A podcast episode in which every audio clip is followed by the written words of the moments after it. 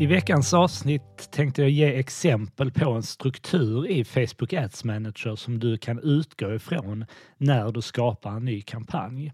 Så vi ska titta på vilka olika målgrupper som finns till vårt förfogande för att kunna täcka in hela kundens köpresa och nå kunderna lite beroende på var de befinner sig i köpresan. Så det jag ofta ser det är att många företag annonserar uteslutande på intresse när de gör sin annonsering på Facebook eller Instagram. Men det jag menar här det är att vi ska lägga till olika målgrupper, alltså olika adsets i vår kampanj för att täcka in en större del av de potentiella kunder som vi har möjlighet att nå på olika sätt. Så vi ska gå igenom vilka de här målgrupperna är och så ska jag ge exempel på hur ni kan strukturera er kampanj utifrån detta. Så om vi tänker att vi ska skapa en kampanj där vi ska nå brett, vi ska nå kunder i olika delar av köpresan. Vi ska nå kunder som tidigare har interagerat med oss på olika sätt och tanken är även att nå nya kunder som ännu inte har besökt vår webbplats eller interagerat med oss i sociala medier exempelvis. Och för att åstadkomma det här då, då behöver vi dels skapa anpassade målgrupper i Facebooks annonsverktyg och vi behöver även ha Facebook-pixeln på plats. Det är även en fördel om vi har skapat olika typer av retargeting målgrupper eh, i eh, annonsverktyget. Och en bra struktur nu det är att fundera igenom vilka olika intressebaserade målgrupper kan vi tänkas ha i kampanjen? Vilka lookalike målgrupper lägger vi in i kampanjen? Och de här två olika kategorierna, alltså intressebaserade och lookalikes, de syftar ju till att nå nya personer att hitta till våra produkter och tjänster. Sedan vill vi också titta på vilka olika retargeting målgrupper som vi kan lägga till i vår kampanj.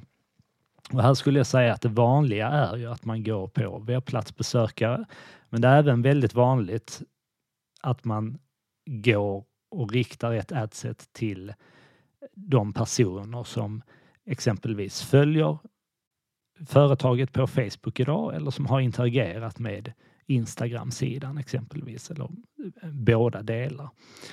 Då får man det som vi kallar full stack retargeting, alltså att vi riktar både till webbplatsbesökare men även till våra följare i sociala medier.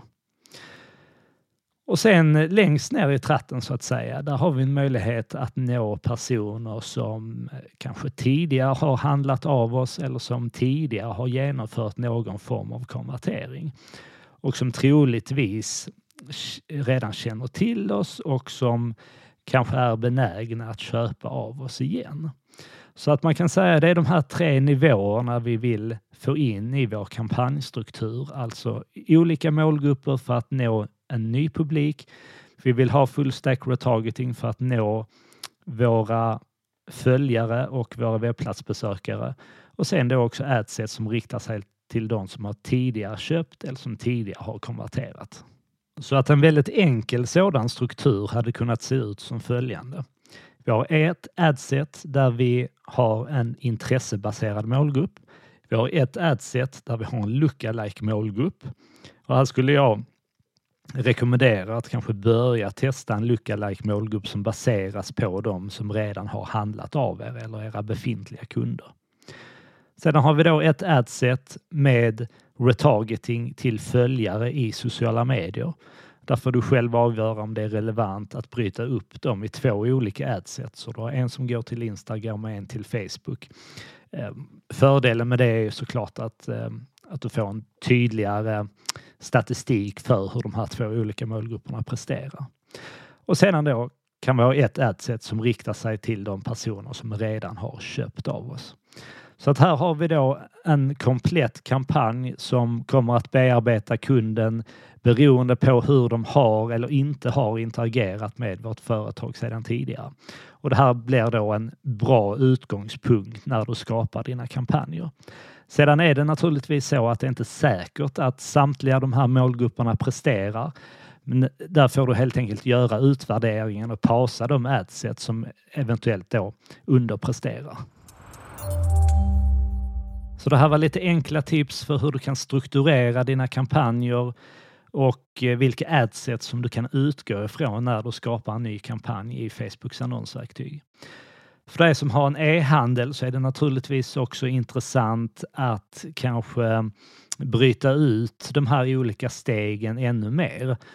Som e-handlare är det exempelvis vanligt att man har ett adset som riktar sig till de som har tittat på en produkt.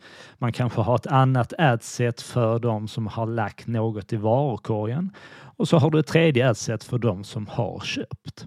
Och det gör ju dels att du kan få en väldigt tydlig statistik för hur de här olika målgrupperna presterar. Men du kan även börja skräddarsy budskapet för de här olika personerna och kanske gå mer rakt på sak till de som har lagt något i varukorgen, lyfta saker som är viktiga för att få dem att eh, slutföra sitt köp. Så att utgå ifrån eh, den här strukturen när du skapar dina kampanjer på Facebook och eh, Instagram. Vill du ha mer tips kring annonsering i sociala medier så bläddra gärna igenom poddarkivet. Lycka till!